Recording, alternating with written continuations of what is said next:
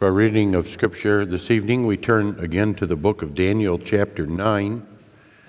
Daniel 9, and we're going to pick up reading at verse 20. And we'll read to the end of the chapter. The whole section that we read is the text for the sermon. So, Daniel 9, verse 20. And while I was speaking and praying, and confessing my sin and the sin of my people Israel, and presenting my supplication before the Lord my God for the holy mountain of my God. Yea, whilst I was speaking in prayer, even the man Gabriel, whom I had seen in the vision at the beginning, being caused to fly swiftly, touched me about the time of the evening oblation, and he informed me and talked with me and said, O Daniel, I am now come forth to give thee skill and understanding. At the beginning of thy supplications, the commandment came forth, and I am come to show thee. For thou art greatly beloved Therefore, understand the matter and consider the vision.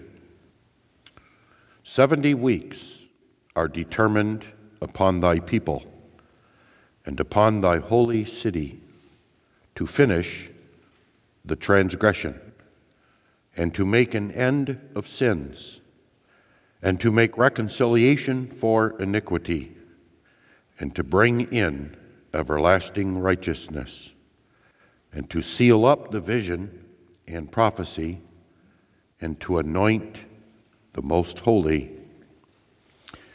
Know therefore and understand that from the going forth of the commandment to restore and to build Jerusalem unto the Messiah the Prince shall be seven weeks, and threescore and two weeks.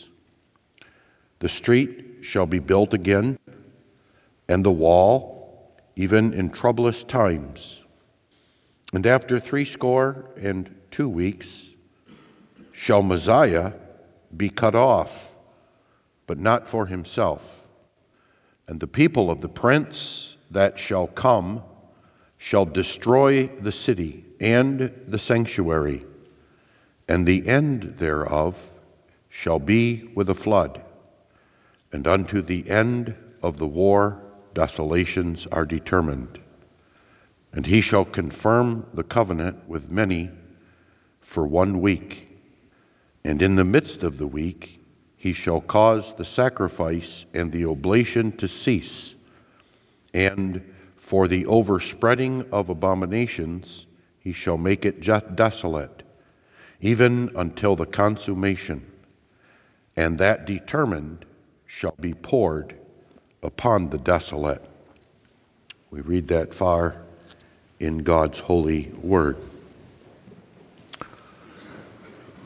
Beloved in our Lord Jesus Christ, it should be evident from even a cursory reading of the passage that the event that it records and the meaning of that event are very significant. That should be evident from the manner in which this passage is given and the reason that it is given. The message of the text is brought very swiftly uh, by an angel when Daniel begins the intercessory prayer that we considered last week. At the beginning of that prayer, this angel is sent forth by God, and he arrives about the time of the evening oblation that Daniel would observe in prayer again. Not only that, but this message is not sent by just any angel, but the angel Gabriel. This is the angel about whom the scriptures say he stands in the presence of the Lord. This is the very same angel that will bring the good tidings of the birth of John the Baptist, as well as the good tidings of the birth of the very Messiah that's mentioned here in the passage. And this is the very same angel that Daniel had seen, as he informs us in verse 21, years earlier when he's given the vision. When he's given the vision at the time and rule, the brief rule of Belshazzar. You remember that vision of a ram and a goat. Then the same angel had come and given him the meaning. We do not know precisely when Daniel had received the vision that this angel Gabriel then explains and interprets, but it's likely that it was given at the same time years earlier when he had first seen this angel. Not only that, but the significance of this passage is brought out when the angel brings it to Daniel, giving the explanation that Daniel is greatly beloved, greatly beloved of God who sent him, and then is given so that this Daniel, greatly beloved of God, and a man whom we have seen is very wise, made wise above all men in many things by God, yet is given this message by Gabriel so that he might be given understanding. And then we read, Consider the vision. That is remarkable. The remarkable nature of this passage is also evident from history and with regard to especially eschatology. This passage, you may know and should know, is fundamental to what we call premillennial eschatology, premillennial dispensationalism, to be even more specific.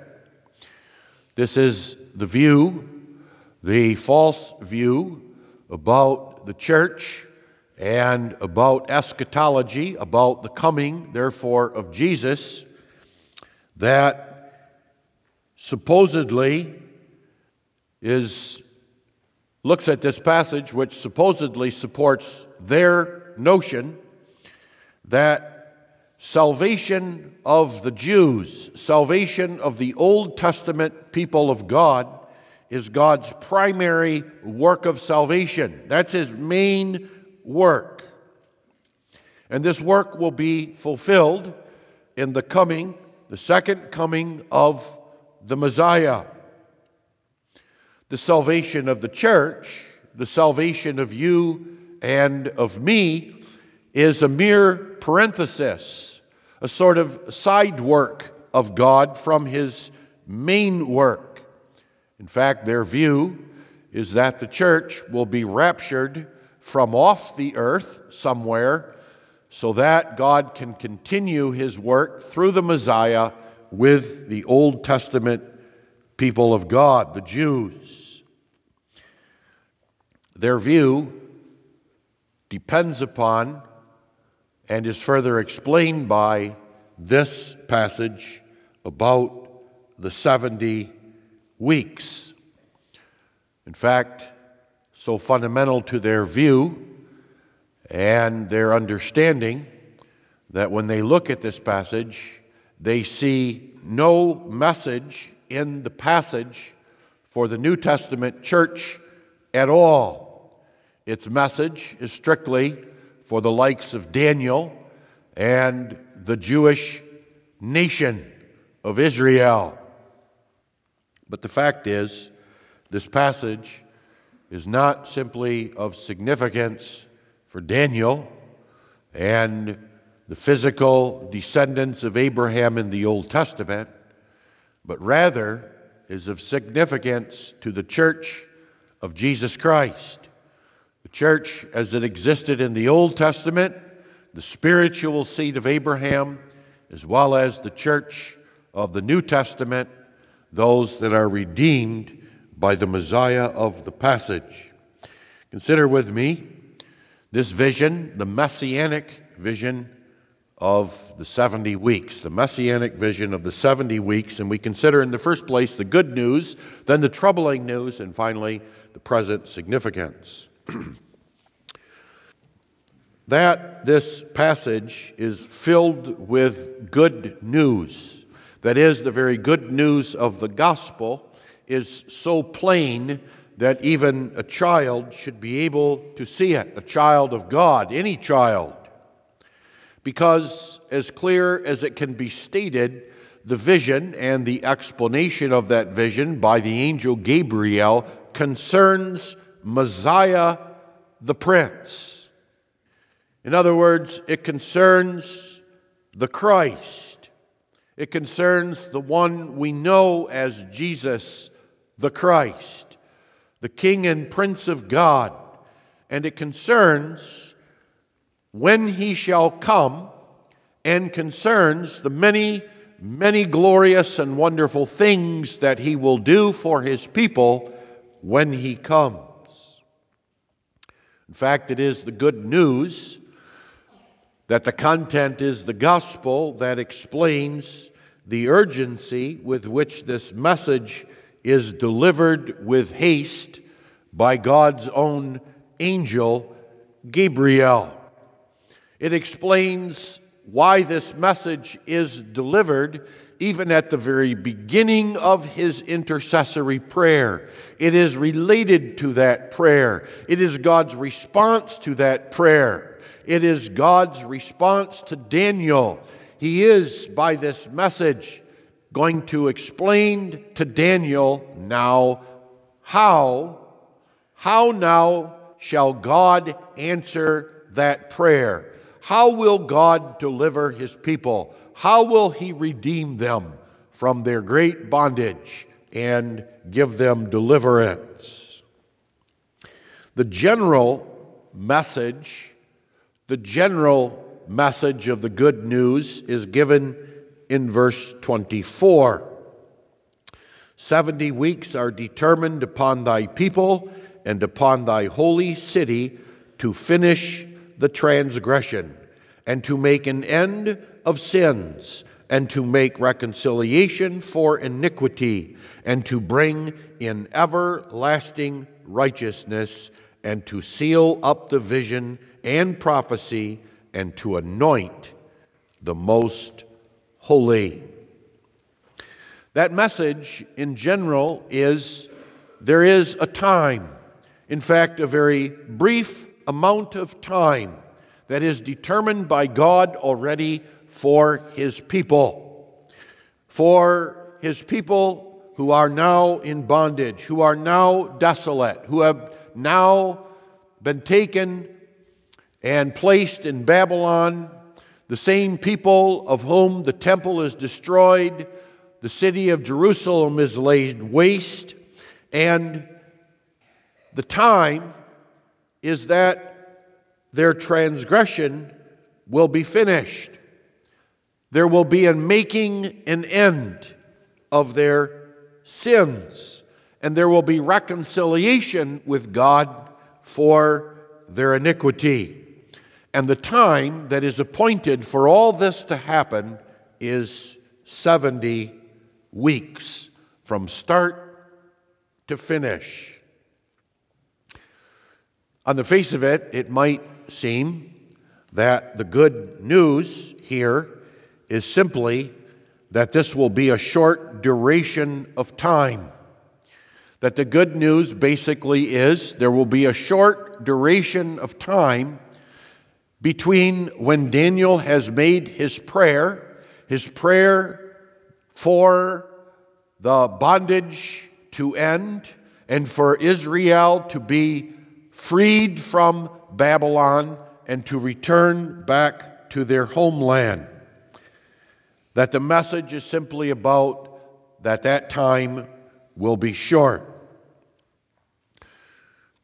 This would seem to be the good news, and perhaps even the extent of the good news, because it's obvious this prophecy is given in response to prayer for that very thing. Daniel has been given to know from the prophecy of Jeremiah that the time that God has determined for his people to spend in captivity in Babylon is 70 years, and that the 70 years is accomplished. It's nearing its end, and that's why he prays. And now he's given an answer. And the idea is that in a short period of time now, this will happen that Israel has finally now paid for their sins in the land of Babylon. She has made sufficient reconciliation and now can go home. But that's not the message. And that's not the meaning of the message that we find here. That cannot possibly be the meaning. Now, it is true and we know this even from the historical record and from what Daniel himself prays and has come to know that the decree of Cyrus that frees them from Babylon and sends them back home is going to be given soon, perhaps even as soon as an actual 70 weeks. But what doesn't fit, what doesn't fit the message is everything that follows from verse 25 onward. Not only that, but the timeline is even further confused by the mention of one called Messiah the Prince, a title that even the little children here know can only fit Jesus can only refer to the one we know who is Jesus Christ and no one else. Not only that, but what shows that this cannot be the idea and the meaning of the passage is that Israel cannot possibly pay for her sins by her captivity in Babylon. It doesn't matter how long Israel suffers in captivity whether it's 70 years or 70,000 years. She cannot possibly finish her transgression. She cannot possibly make an end of her sins. She cannot possibly live in everlasting righteousness and reconcile herself to God. That's not possible. It should be evident from what follows the 70 weeks shall bring in everlasting righteousness. The end of the 70 weeks shall seal up the vision and the prophecy. That is, they will fulfill it. Fulfill it not partially, fulfill it not even typically, but absolutely and completely fulfill what God reveals here in the passage. And that's not possible by Israel herself or even any earthly king that is going to come immediately upon their return. No, the good news of the passage is the clear, unmistakable prophecy of God's Messiah. God's Messiah that we know to be Jesus of Nazareth, Jesus the Christ. It's evident from the clear reference and words, even the Messiah, the Prince. The Messiah repeated twice. So unmistakable is the reference to Jesus the Christ that the translators of our authorized version leave the word in its original Hebrew. The word there in the original is literally Messiah. What's significant is that that is not the only place where this word is used in Scripture. It is used elsewhere to refer also to Jesus the Christ, but there almost always it is translated according to its meaning, which is the anointed one. That word Messiah means anointed and has reference to the offices in the Old Testament whereby one was appointed and qualified to that office by an anointing of oil. And as you well know, there were three offices to which this applied prophets, priests, and kings were all appointed and designated to their office, chosen by God and equipped for their work by the anointing of that oil. And that figure now, the Old Testament scriptures take and use that term and apply it to one. Not simply anointed, but the anointed one. That is, all saw, even in the Old Testament, that God was telling them that there would be one who is alone designated by God, not simply to be a priest or a prophet or even a combination of the three, but one who is the reality of which all the others are but a figure.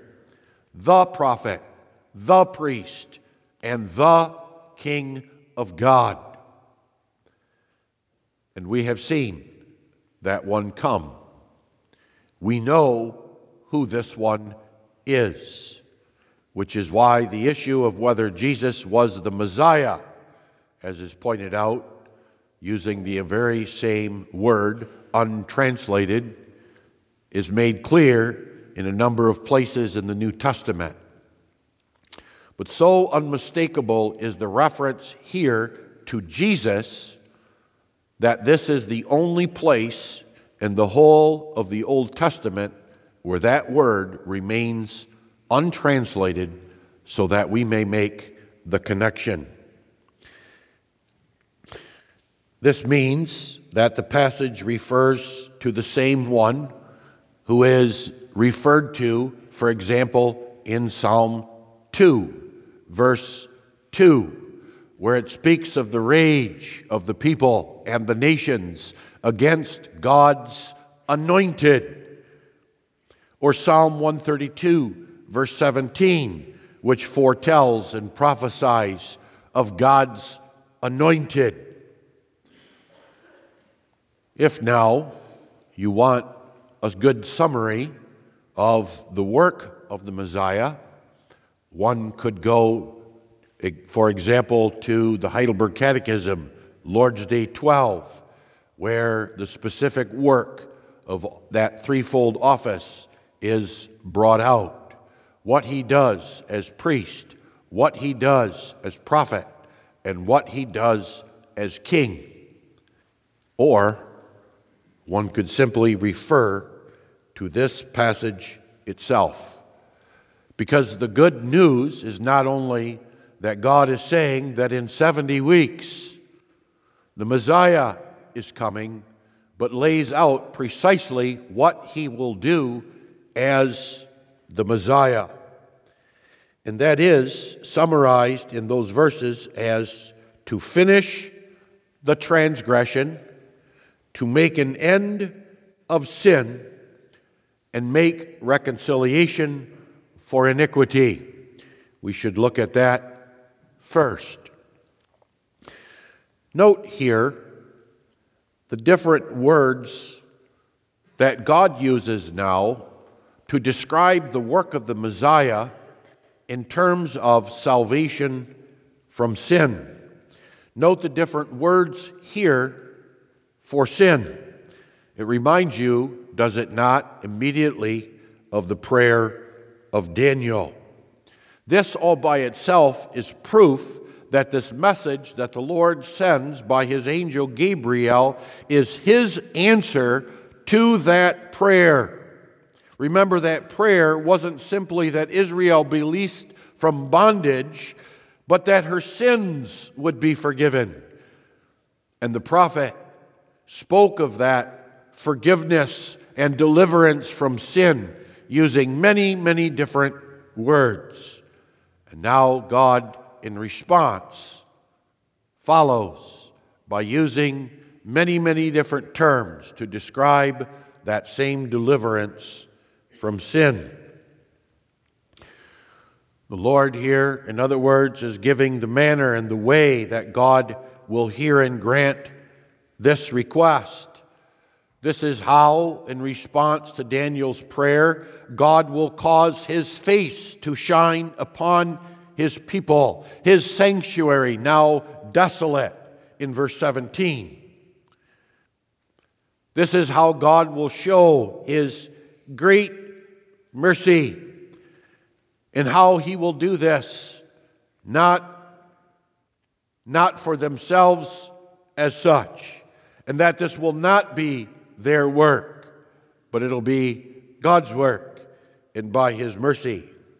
This is how, even as we read in the very last verse before this section, God will forgive their iniquity.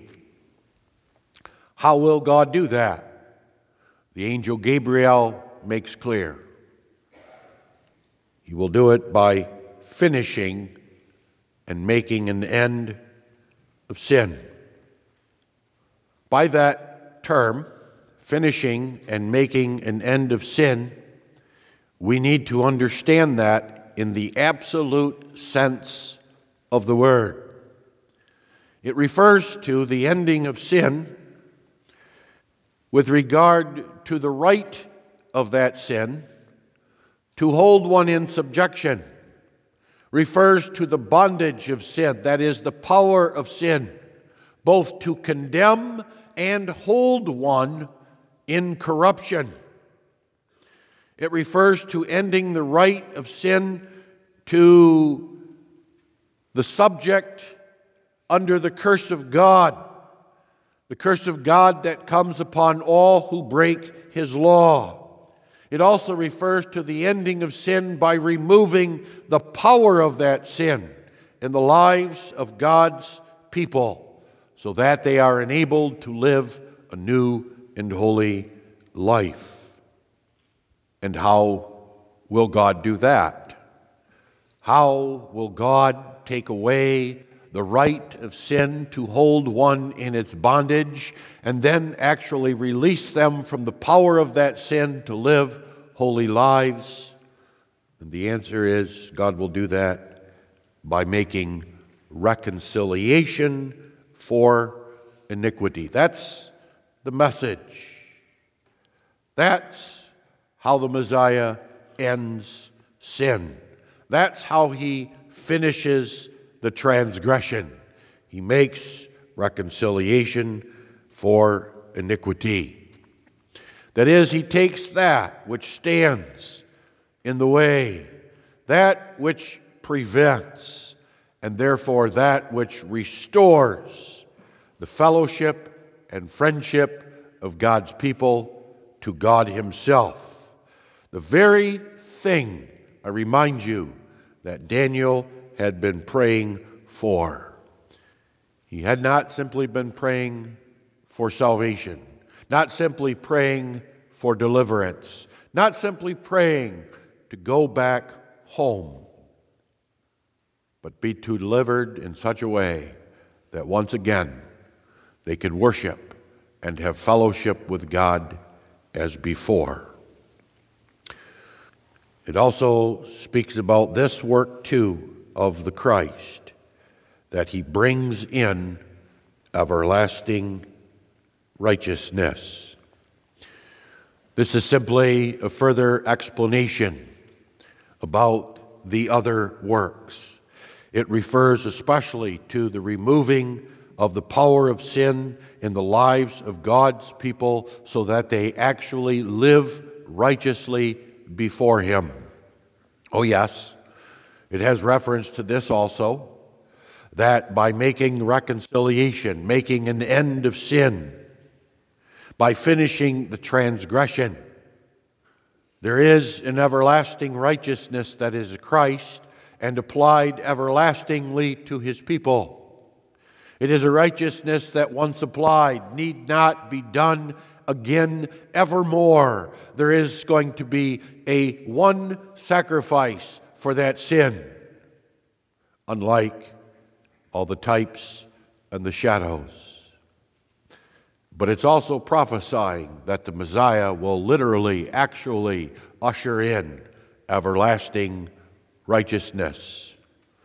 So that which is declared about the people of God is actually that which is their life perfect, absolute righteousness, and that which never ends. Now, the explanation of many, many Christians today, those I have referred to as the pre millennial dispensationalists, says there is no such good news in this prophecy for the church. In fact, there is really nothing in this message, in this message delivered so swiftly by the angel Gabriel to his beloved Daniel for you and for me, really at all.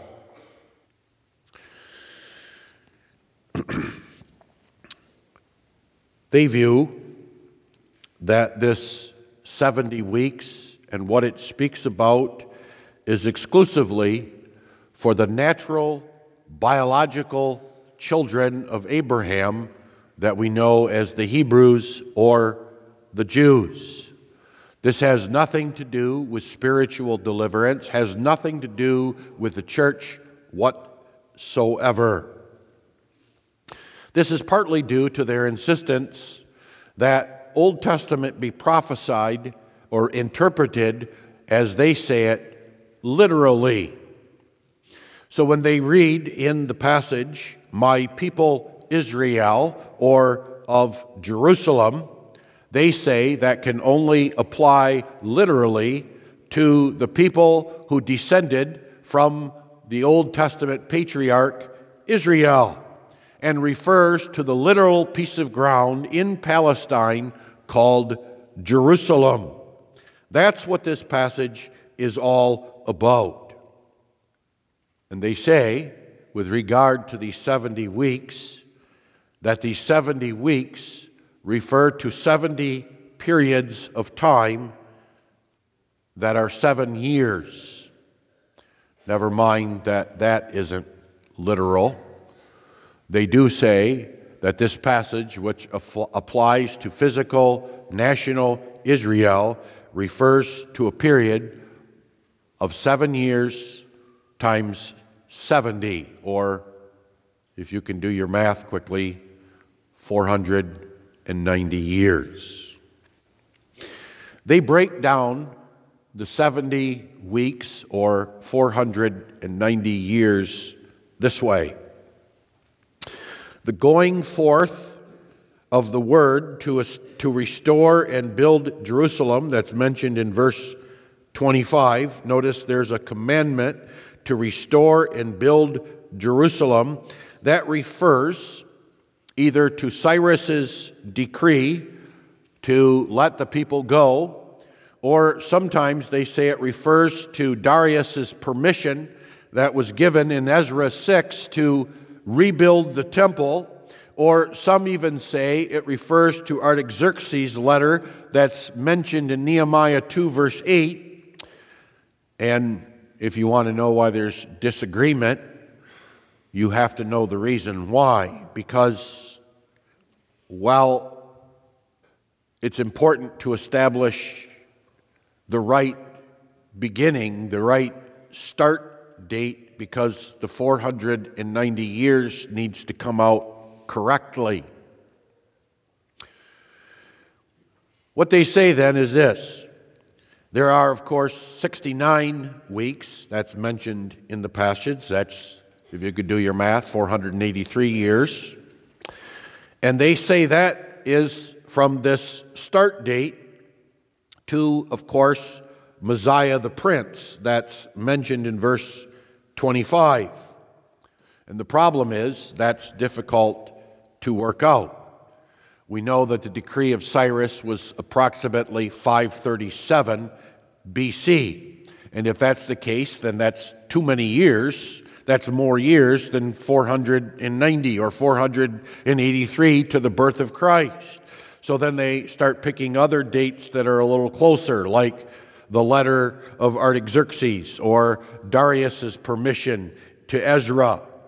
And then they take this not to the birth of Christ, but they take it to, say, the baptism of Christ, or even some to the triumphal entry of Jesus in Jerusalem.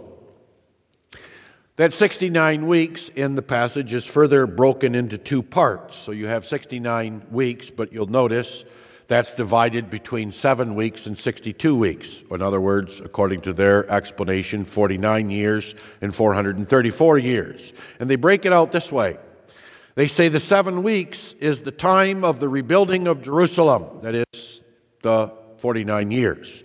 There's 49 years. They return and then there's 49 years of building Jerusalem, and that brings you roughly to the end of the Old Testament, brings you roughly to the last prophecy in the Bible by Malachi. And then the 62 weeks, or 434 years, refers to this great long period of time where the scriptures are silent.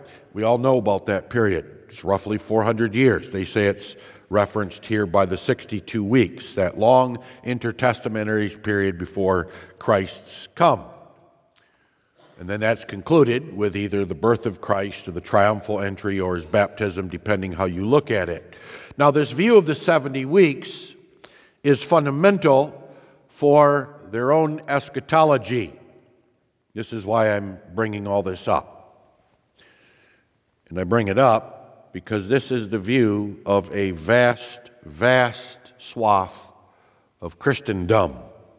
Many, many believe that this is how the world comes, how the world ends, and how the Messiah, born some 2,000 years ago, returns. You see, there's a week here. That is, there's seven years, according to their interpretation here, but it doesn't follow the 69 weeks. For them, there's a huge period of 2,000 years in between the 69 weeks and what happens in that one week. There really is no evidence of that in the passage for this long period of time, but they put it there anyway. And this is how they explain it. That week, you will notice, is divided into two three and a half and three and a half. And they say that at the end of this present age, we're in it now, Messiah has come. They recognize that. The Messiah, the Prince, has come and, and done his thing, and now he's gone, and we're living in this present age, and this week needs to be fulfilled. Well, what happens is this all of a sudden, the church is raptured.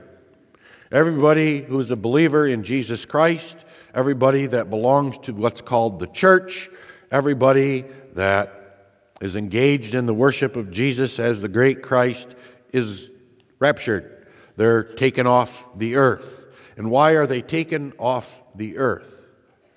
And the answer is not so the Messiah may come as such, but so that the Antichrist will come. He, they say, is the one mentioned in verse 27. What happens, according to them, is that for three and a half years, half of that 70 weeks, he's going to make a covenant with the nation of Israel in Palestine. He's going to make a covenant with them. He's going to have something to do with them. But then suddenly, in the midst of that period of time, in the midst of that week, in the midst of those years, he begins persecuting the nation of Israel. That is, the literal, physical descendants of Abraham. And he's going to do that for another three and a half years. And that's what we call the Great Tribulation. And at the end of that week, the 70th week, the Messiah comes, Christ comes and he returns and he destroys the Antichrist. And then And then he's going to sit down upon the throne in Israel and be its literal, physical king forever. He there will establish again all the old sacrifices and have a literal throne and a literal crown on his head. And thus is fulfilled God's great and central work that is revealed in the Bible. This passage is critical for that view.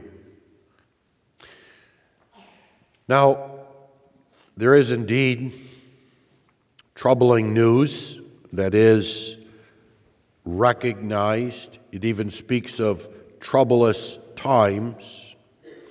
But it's not in the actual understanding and interpretation of the passage. That should be quite plain. Among the good news, there is this troubling news, and it's evident, and actually is good news itself when you simply look at the passage. First of all, notice that, as is the case in many places, the number 70 is significant. It is always in Scripture a symbolic number. And it indicates the coming of the Messiah is soon. Soon in comparison to the 70 years that they were in captivity. And what's the symbolism?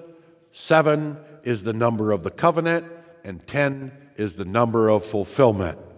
That soon, very soon, in otherwise, in other words, God will fulfill his covenant. The covenant that God made with Abraham and his seed. And that seed now is not the physical children of Abraham, but as the New Testament makes abundantly plain, is the spiritual seed of Abraham. That is, those who are given the gift of faith, those who are given the spirit of regeneration, that that covenant that God has made will be fulfilled and fulfilled soon. This period that's indicated in the passage indeed begins with the command of Cyrus that Judah may return back to Canaan. That occurs in 537 BC and is mentioned in the book of Isaiah, chapter 44, verse 28, and 45, verse 13. This is a critical point in the history of the Old Testament church. This church, which because of its own idolatry, of its own adultery, and because of its own forsaking of God, has been brought into Babylon, where there she is desolate, where there she seems to have no hope other than that God has said there's an end 70 years. And then suddenly, almost inexplicably, for no reason apparently at all, this great king over them, Cyrus, orders that they go home and grants them the means and the money and even the legal means to rebuild Jerusalem and the temple. The 69 weeks takes us from that time, symbolically now, to the actual advent of Jesus the Christ. The Messiah, the Prince, that's mentioned there in verse 25. And that then is divided into two parts seven weeks, which indeed refers symbolically to troublous times, as you read in verse 25.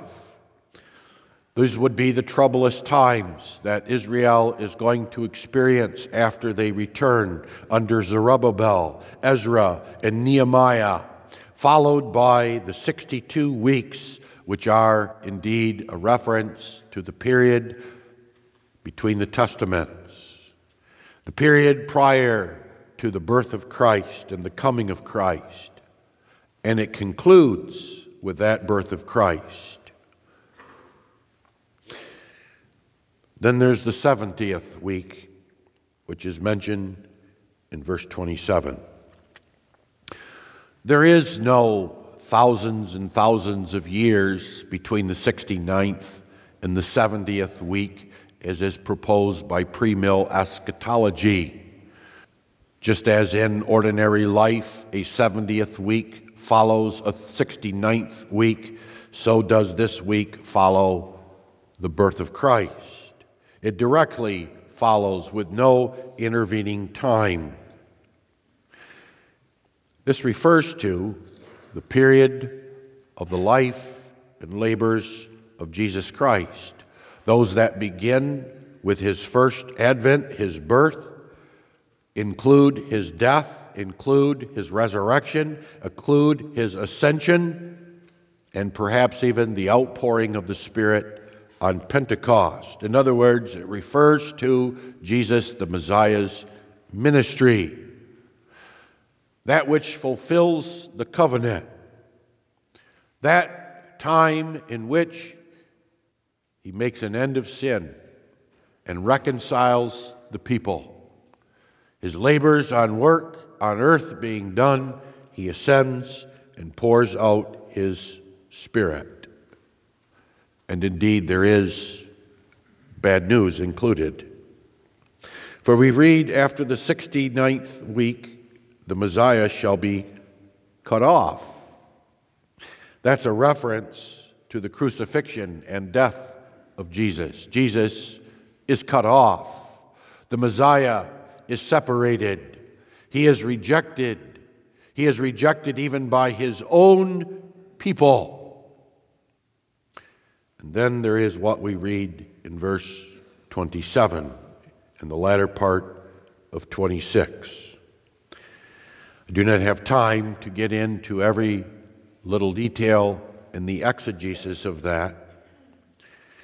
But it refers to is this first of all, the reality that in the Messiah there is a putting an end to all the goings on in the temple.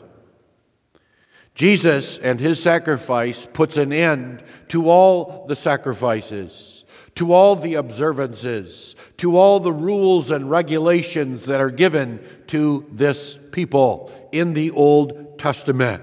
They no longer are needed. They no longer represent what they have to represent because they are fulfilled. So fulfilled are these types and shadows that even certain sheddings of blood will be done away and made desolate. And so much is this true that the passage foretells that indeed the temple and the city where all this occurs will again be made desolate. That exactly because the Messiah is cut off and rejected, and cut off because his own people desire an earthly Messiah, an earthly Messiah who will deliver them with regard to earthly goods and earthly troubles and afflictions and deliver them from the Romans. They will cut him off. In cutting off, he ends the oblations, he ends the sacrifices, so much so that the city of Jerusalem and the temple and the sacrifices will be once and for all put away. Not even the physical Jew will anymore sacrifice lambs and sheep in the temple. That has been carried out. That also has been done and completed and is brought out here in this vision. So, what is the significance? Of course, the significance is, as was laid out, this good news about our deliverance. The significance is about the good news of the nature of that deliverance. It is the good news that it is not a deliverance in earthly terms, in physical terms, with regard to a physical nation and a biological people, but is the spiritual deliverance of God's people, both old and new, from all their sin by the one sacrifice of Christ, and an ending of all other sacrifices. It is the good news that Jerusalem shall be rebuilt. Not now the old Jerusalem, the old Jerusalem that at this time lies ruin, or even the Jerusalem and the temple that will be rebuilt when they return, for that too is done away. What is being built, what is being glorified, what is being made? The home of Jesus the Messiah is not some old city with crumbling walls in Palestine today, but the great church of our Lord Jesus Christ throughout all the ages. The significance, in other words, is the exact opposite of what a large amount of Christians today would make it. Many today the very same who misinterpret this passage, are very, very much interested in what's going on in Palestine and Jerusalem and give large sums of money and many votes to politicians that will help bring about the interpretation of this passage according to their understanding. But their hopes are not in Christ.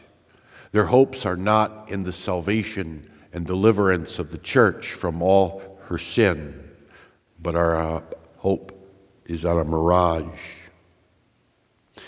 What's the significance today? There will not be a restoration, a giant restoration of physical nation of Israel and an earthly physical king nor will the Messiah, the Christ, sit upon a throne watching sacrifices that he eliminated, that he fulfilled, and he carried out in himself to be done again. The great significance of the passage today is not the Old Testament biological descendants of Abraham, not some old temple and not some old city, but the church of our Lord Jesus Christ. That's the beloved of God. What's the significance of the passage? That it is fulfilled. That in fact Jesus Christ has done precisely what was foretold. He has finished the transgression, made an end of sin, made reconciliation for iniquity, and brought in everlasting righteousness. The great significance of the passage is that is our hope. That is our deliverance. And that is the thing for which we give praise and thanks to Him. Amen. Let us pray. Lord our God, we thank Thee for Messiah the Prince, the great King who has accomplished these wonderful things as they were foretold, and that we are made to understand through Gabriel the angel, and now through the preaching of the word. We pray that we may believe, that our faith may be in the great spiritual realities of the kingdom of heaven and our Lord Jesus Christ, who is enthroned there and who shall return exactly because he has brought in everlasting righteousness. In his name we pray, amen.